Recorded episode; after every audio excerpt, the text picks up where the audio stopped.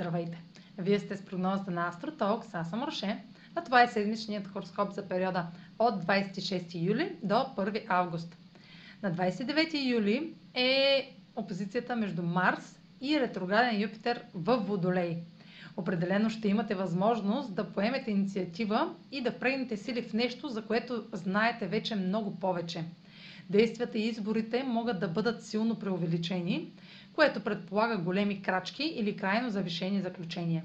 Възможности появили се от началото на годината и особено от края на март до средата на май да се върнат за преразглеждане. И някои големи новини ще напомнят за нещо познато, което е озряло да за материализация. Това, към което сте се стремили, може би не е напълно загубено. Вече си давате сметка какво сте постигнали до тук и колко много повече може да постигнете, ако вярвате в уменията си. На 1 август Слънцето е в съвпад с Меркурий в Лъв, като бележат трета фаза от новият им цикъл, започна на 11 юни. Тази фаза символизира кулминация, т.е. това, което създаваме и тестваме от юни месец насам, вече може да види бял свят. Ще изпитваме напрежение при извършването на текущи проекти, заради непредвидимите събития, които излизат на пътя ни.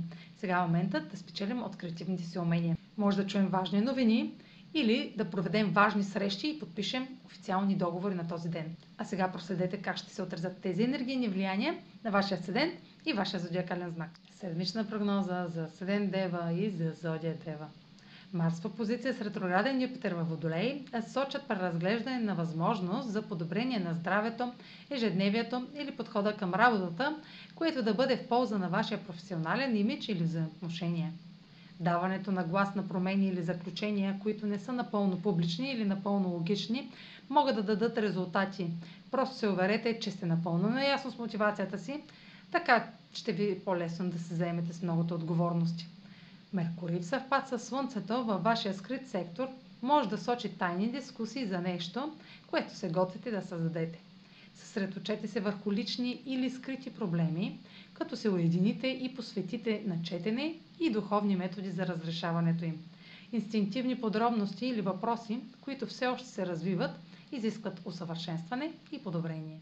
Това е за тази седмица. Може да последвате канала ми в YouTube, за да не пропускате видеята, които правя, както да ме слушате в Spotify, да ме последвате в Instagram, в Facebook. А за онлайн консултации с мен, може да се посетите сайта astrotalks.online, където ще намерите услугите, които предлагам, както и контакти за връзка с мен. Чао, успешна седмица!